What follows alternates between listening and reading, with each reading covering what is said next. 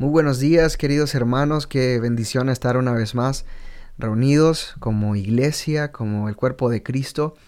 Y en esta mañana, pues estamos muy alegres de todo lo que el Señor está haciendo en nuestra iglesia y sabemos que em, pues muchos más vendrán al conocimiento de Cristo por medio de ustedes y de su testimonio. Y en esta mañana quiero que oremos antes de comenzar y abrir la escritura. Oremos juntos. Padre, gracias por este día, por esta mañana, por la oportunidad de escuchar la palabra en nuestro idioma español y también eh, por cada uno de los hermanos también que mm, está recibiendo la palabra en idioma inglés también. Te agradecemos por el privilegio que nos das de ser una sola iglesia en Cristo Jesús. Y te pedimos que hoy nos hables y que tu Espíritu Santo esté con nosotros, guiándonos y, bueno, siendo eh, un, uno que abre nuestros ojos y que nos muestra, Señor, tu, tu voluntad y tu palabra. En el nombre de Cristo Jesús oramos. Amén. Bueno, pues eh, hoy es el día del Padre y me gustaría dirigir algunos pensamientos a los, a los padres que están aquí el día de hoy. Pero es probable que esto sea instructivo para todas las personas de alguna manera hoy, no solamente para los padres. Reconozco desde el principio que no hay dos eh, casas o dos familias que sean iguales. Sería un, un error de mi parte suponer que cada hogar tiene una madre, un padre y un niño. Para algunos aquí hoy sus hijos han crecido, para otros un cónyuge em, amado tal vez ha fallecido, para otras personas que están acá, tal vez no están casados, otros están en la universidad o comenzando con su carrera. Quizás hayan encontrado una situación sólida de compañero de habitación que funcione. Además, reconozco que hay muchas verdades familiares en los textos a los que se puede hacer referencia y que tratan sobre vivir el Evangelio en nuestros hogares. Sin duda, el tiempo que pasamos estudiando Efesios nos recuerda pasajes clásicos sobre las relaciones en el hogar, pero como recordarán pasamos un tiempo en el Día de la Madre considerando la tendencia humana hacia el miedo y hoy vamos a ver la tendencia humana hacia la frustración o la ira. Sinceramente lo que voy a compartir con ustedes hoy ha sido un área que Dios ha tenido que llamar repetidamente a mí en atención. Tengo la esperanza de que eh, sea joven, viejo, casado o soltero, nido vacío o que su nido esté lleno. Estas palabras de Santiago le van a dar aliento al día de hoy. Nuestro texto es breve, dos versículos, pero creo que nos brindará una gran ayuda al considerar la forma en que el Evangelio debe vivirse en nuestros hogares. Bueno, el versículo de hoy, o los dos versículos que hoy vamos a ver son eh, en eh, Santiago, el libro de Santiago capítulo 1 y versículos 19 y 20. Ahí en sus Biblias casi al final, el, el libro de Santiago capítulo 1 y versículos 19 y 20. Dice la Biblia, mis queridos hermanos, tengan presente esto todos deben estar listos para escuchar y ser lentos para hablar y para enojarse, pues la ira humana no produce la vida justa que Dios quiere. Santiago estaba escribiendo a los creyentes que habían sido dispersados debido a la persecución, es decir, cuando se dieron cuenta que eran seguidores de Jesús, estaban siendo incluso no solamente encarcelados, pero también asesinados. Sin duda sus vidas fueron difíciles, fueron probablemente eh, enfrentando privaciones y temores para sugerir algunos de los problemas que ellos tuvieron. Y si bien Santiago los alentó anteriormente en el capítulo con respecto a su lucha, aguanta y recibirás la corona de la vida, es interesante que aún esté aquí dando instrucciones puntuales a estas personas que luchan por hacer lo correcto.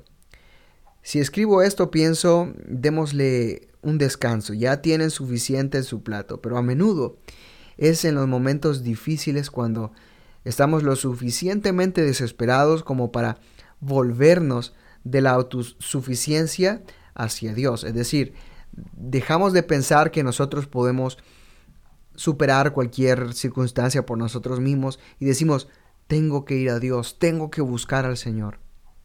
Ahora, por favor, no piensen que estoy sugiriendo que nuestras experiencias en el hogar son lo mismo que ser perseguidos por su fe, aunque sabemos que eso ha sucedido. Lo que sugiero hoy es que nuestras casas son generalmente el lugar donde revelamos cómo somos realmente. La fachada, los modales, el espectáculo, todo eso desaparece. Cuando llegamos a casa estamos cansados, estamos estresados, agitados de la vida, lidiando con las presiones financieras y laborales, y ni siquiera hemos mencionado los desafíos de las relaciones personales. En otras palabras, lo que eres en casa, en un sentido real, es lo que realmente eres. Y la buena obra que Dios ha comenzado en nosotros a través del Evangelio que da vida, va a brillar su verdad en aspectos de nuestra vida familiar o personal. Escucha esta pregunta. ¿Considerarías estas breves exhortaciones aquí conmigo? Miremos la primera. Vivir el Evangelio en el hogar incluye un afán de escuchar. Esa es la primera. Vivir el Evangelio en el hogar incluye un afán de escuchar. ¿Y quién no ha tenido un tiempo en el que estuviera menos interesado en lo que estaba sucediendo en la vida de otra persona? ¿Por qué sería algo así? Que nos que perdemos el interés. Usted puede estar tratando con algo más importante de lo que esas personas están hablando, por ejemplo. Puede ser que no estés interesado simplemente porque no te llama la atención el tema o la persona eh, tiende a hablar de muchas cosas, o la persona tiende a seguir hablando de todo, estás mentalmente fatigado, estás físicamente agotado. Si bien hay un lugar para ayudar a las personas a crecer en su conciencia de los demás y para disipular a los niños para que no digan todo lo que les viene a la mente, aún debemos prestar atención a esta advertencia de Santiago. Lamentablemente hay momentos en que no estoy ansioso para escuchar. Hace unos días, cuando estaba orando con uno de mis hijos antes de acostarme, estaban encerrados en una cierta expectativa que querían haber conocido. La situación estaba fuera de mi control, no podía hacer nada para cambiarla y por lo tanto, al estar cansado, estaba listo para pasar a la siguiente cosa. Pero uno de mis hijos dijo, papá, Puedo decir cuando no estás escuchando porque lo noto. Y dices cosas como, mmm, o está bien, está bien, ok. Y luego dices, ¿por qué no oramos? Padres que saben lo cansados que están, sabemos que nuestros hijos nunca parecen estar cansados, pero incluso en esos contextos debemos considerarlos como oportunidades para vivir el Evangelio antes que las personas que más amamos. Por supuesto, podríamos explicar esto fácilmente a los esposos y esposas que también se escuchan unos a otros, ya sea un hijo o un cónyuge, compañero de cuarto o un amigo. Tenga en cuenta que cuando alguien está hablando tenemos la oportunidad de tener una idea de dónde está su corazón. Al escuchar podemos aprender, podemos ser fortalecidos y alentados, podemos bendecir a otros expresando intereses en ellos. Considere a estos creyentes judíos que enfrentaban varias formas de dificultad o de angustia. Y luego piense en cómo reaccionamos cuando estamos frustrados. Tendemos a que la gente sepa sobre esto, que queremos que los demás se den cuenta. Hablamos con cualquiera que nos escuche. En caso de que no haya una persona que nos escuche, hay muchas cosas que están sucediendo en el mundo que frustran a la gente y esa es una de ellas.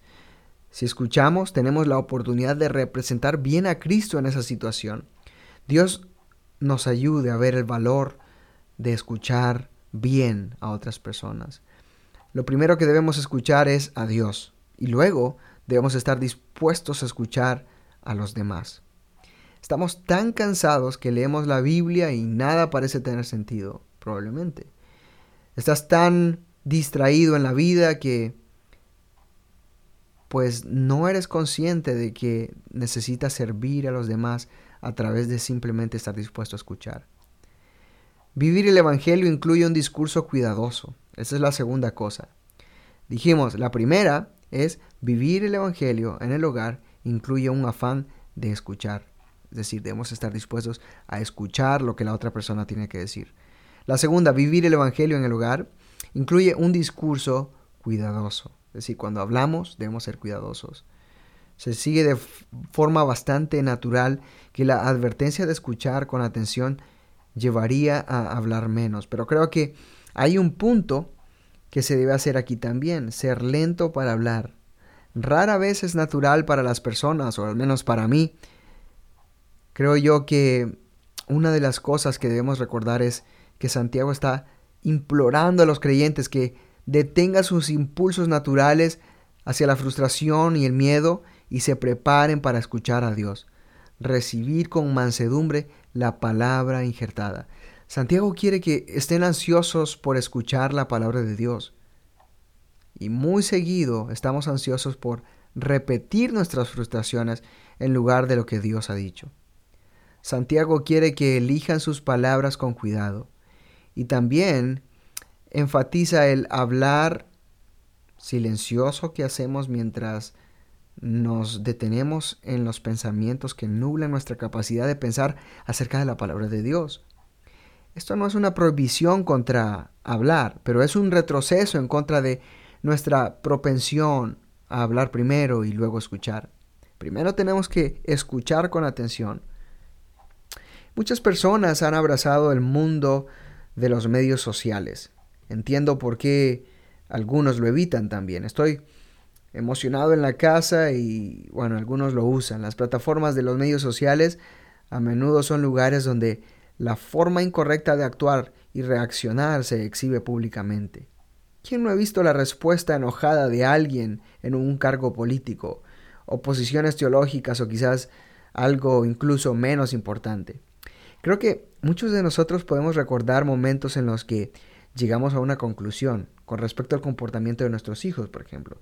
Y tal vez algo acerca de tu esposo o esposa. Realmente te molesta y en lugar de ir a Dios, desarrollando paciencia y demostrando amor, tus delicados eh, pues amigos o amigas te han herido repetidamente y tú, tu matrimonio que se supone que es la combinación de dos vidas en una, que ilustra el amor sacrificial de Cristo por su iglesia y la sumisión gozosa de la iglesia de Cristo, se ha convertido en una cohabitación sin alegría. Pueblo de Dios, cuidemos nuestras palabras. Cuando hablemos con cuidado, seamos conscientes de que nuestras palabras pueden traer vida, ánimo, santidad, sanidad, esperanza y paz. Y sí, tú puedes hacerlo, incluso cuando tu vida está bajo mucho estrés.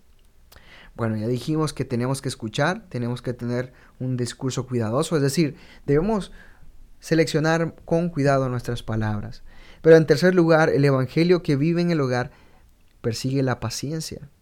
Y aquí Santiago dice, queridos hermanos y hermanas, no te enojes rápidamente. Sería otra forma de decirlo, no te enojes rápidamente.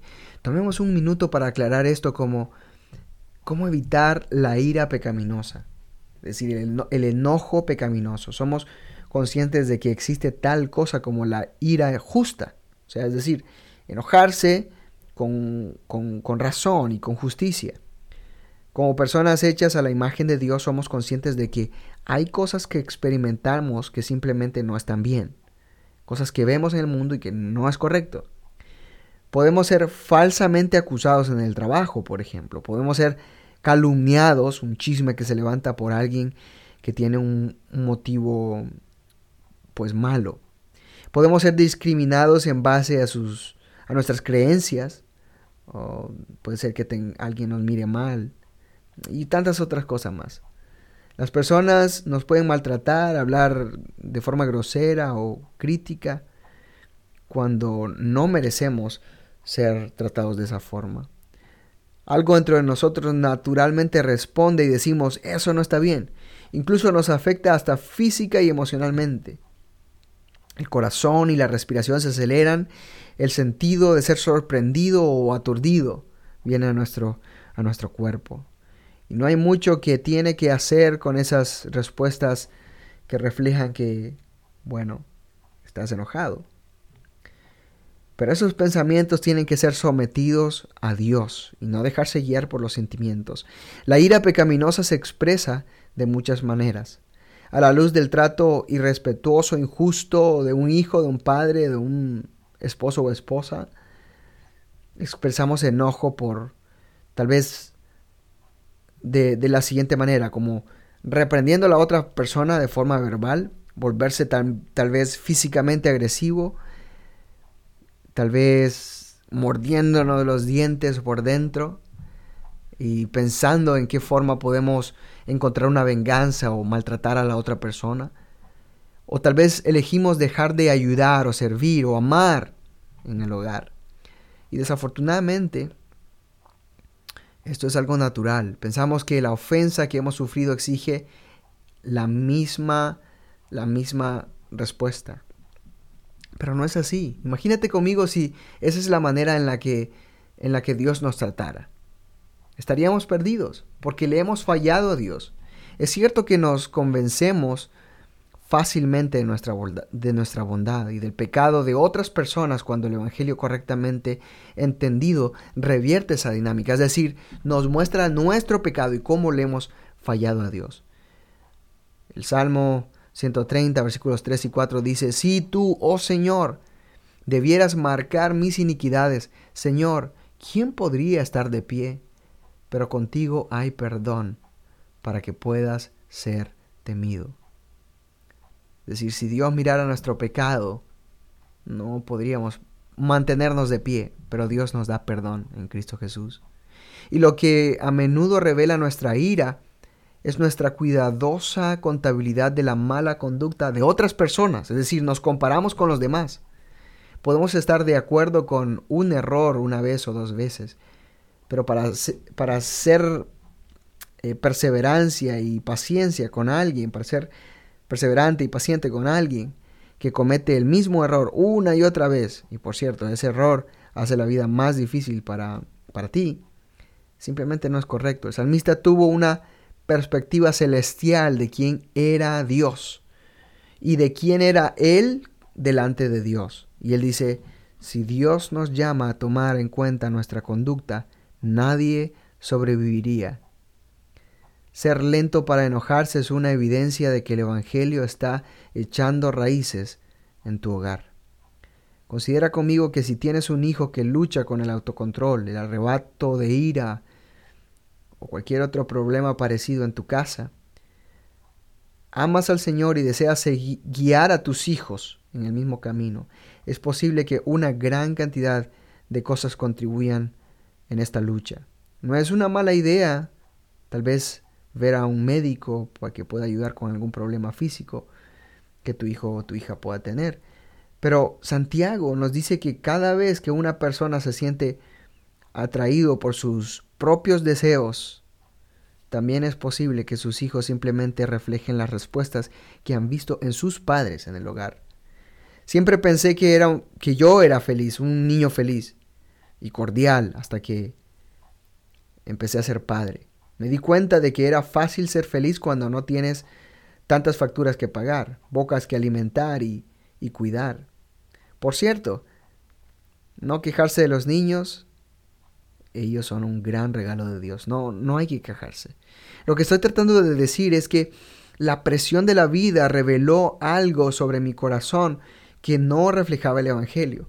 Y sí, he sido rápido para molestarme en casa. Estoy harto, he tenido suficiente. Son algunas de las frases que he dicho. Y en lugar de que se muestre la misericordia de Dios, la esperanza de ira trae desesperación de que nada cambiará jamás. Y bueno, aquí está mi solicitud para los papás.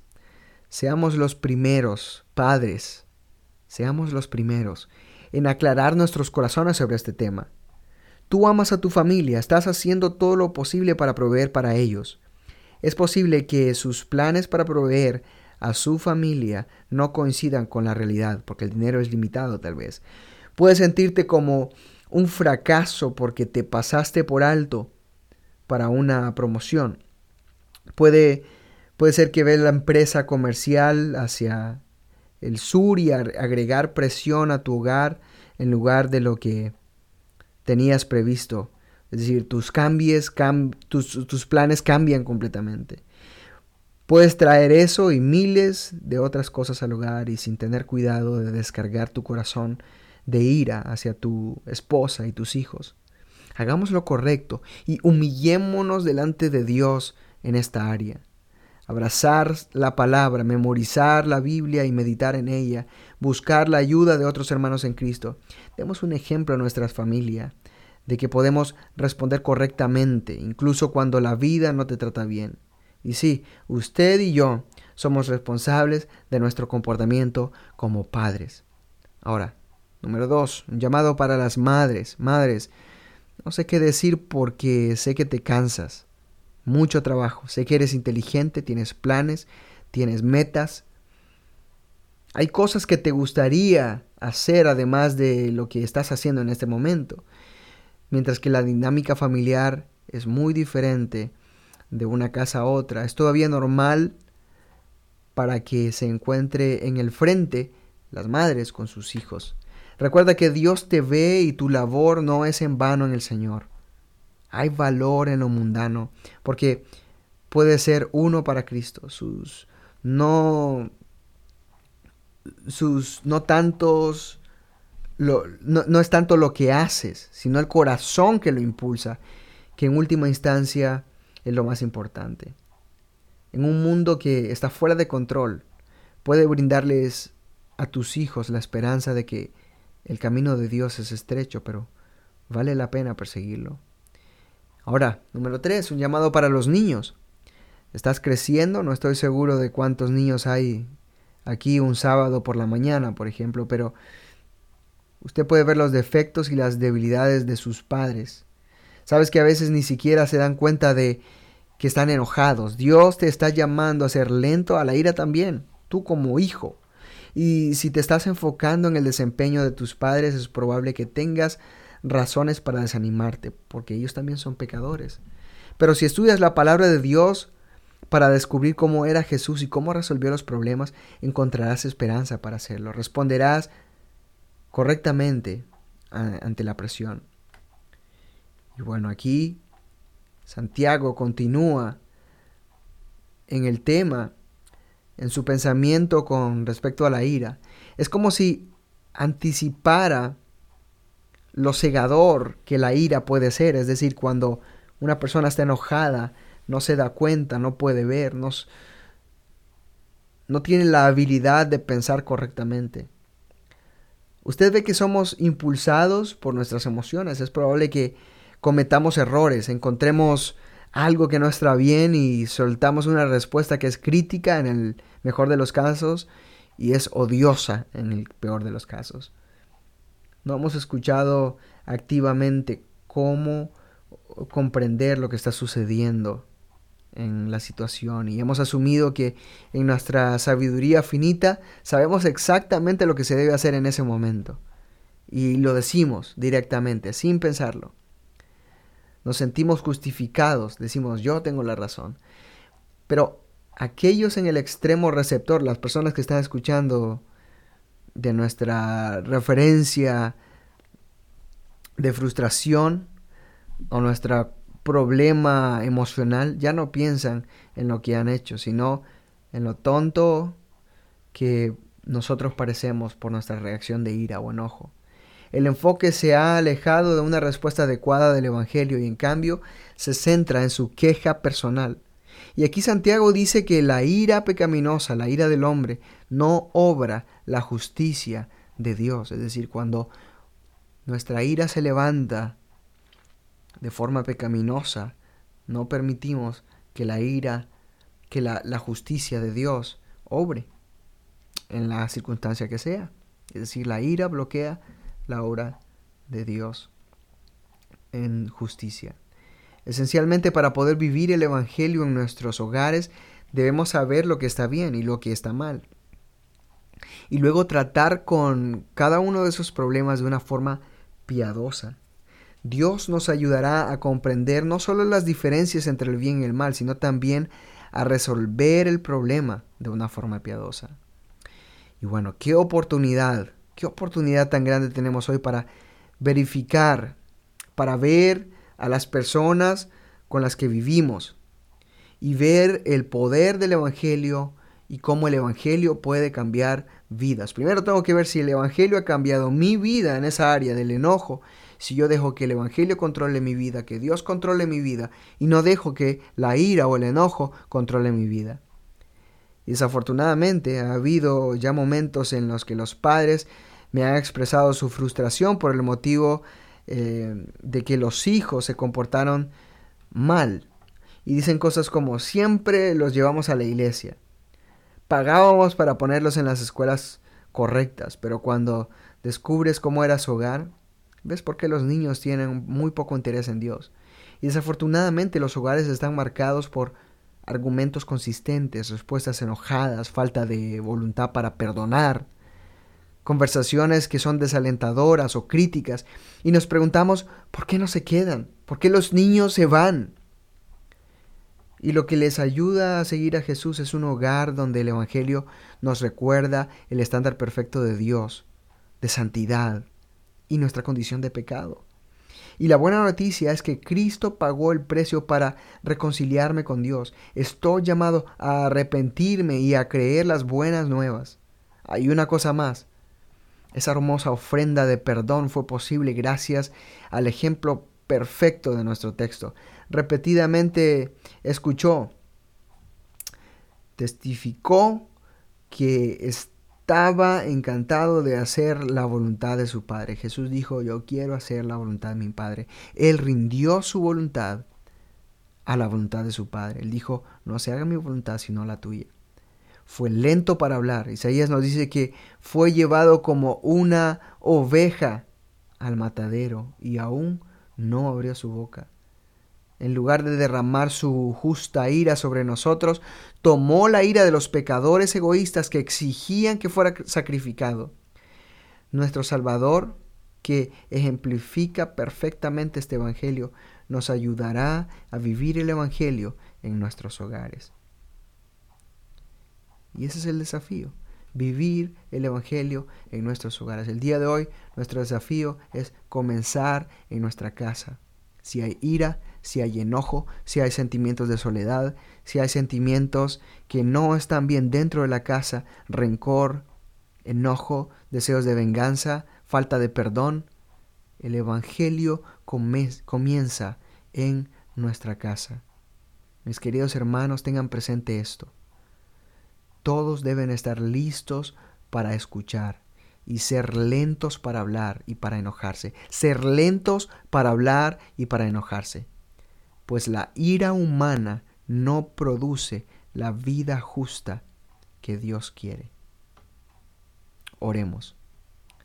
Gracias Señor por tu palabra, gracias porque hemos visto este llamado de atención, estar listos para escuchar a los demás, tener un oído atento, no decir palabras que sobran, no enojarnos en nuestro corazón y dejar que la justicia de Dios actúe y que nosotros sigamos ese ejemplo de parte de Cristo Jesús, un ejemplo de perdón, un ejemplo de justicia. Ayúdanos Señor porque no podemos solos y te pedimos que bendigas cada una de las familias que están representadas en esta iglesia. Hijos, padres, madres, y también aquellos que viven solos. Te pedimos bendiciones para los solteros o los que comparten con un compañero de cuarto que también necesitan mm, llevar un buen testimonio delante de aquellos padres que sepan dar un buen testimonio a sus hijos, que sepan reflejar a Cristo, hijos que aprendan a someterse a sus padres. Te lo pedimos Señor y rogamos todo esto en el nombre de Cristo Jesús. Amén.